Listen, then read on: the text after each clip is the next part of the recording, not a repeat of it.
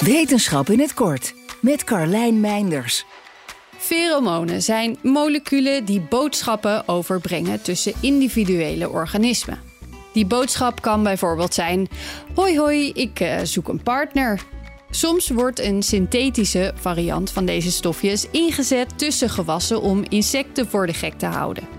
Alleen de productie ervan is duur en de bijproducten zijn niet altijd even milieuvriendelijk. En dus dachten onderzoekers: misschien is het wel mogelijk om die stofjes te laten maken door planten. Nou kun je planten zo aanpassen dat ze meer van iets gaan produceren.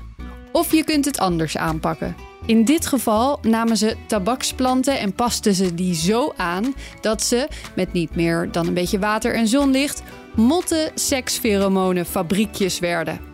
De planten produceerden de stofjes die ze van nature niet maken en die in plaats van pesticiden gebruikt kunnen worden tussen gewassen. Eerder werd dezelfde plantensoort al gebruikt om onder andere ebola-antilichamen te produceren. Deze truc luistert wel nogal nauw. Een plant die al zijn energie gebruikt voor het produceren van zulke stofjes houdt misschien niet meer genoeg energie over om zelf te groeien.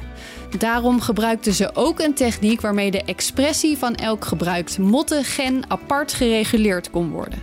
Het lukte ze zelfs om zo de pheromonenmix steeds iets bij te stellen, zodat verschillende mottensoorten geïmiteerd konden worden, zonder dat de plantengroei negatief werd beïnvloed.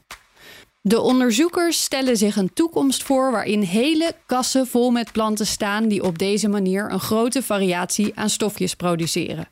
Het zou volgens hun goedkoper en duurzamer zijn dan de synthetische chemische variant.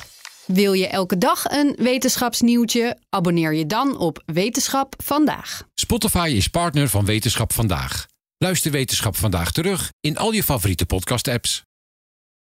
Ook Harm Edens vind je in de BNR-app. Je kunt BNR Duurzaam niet alleen live luisteren in de app, maar ook terugluisteren als podcast, zoals al onze podcasts.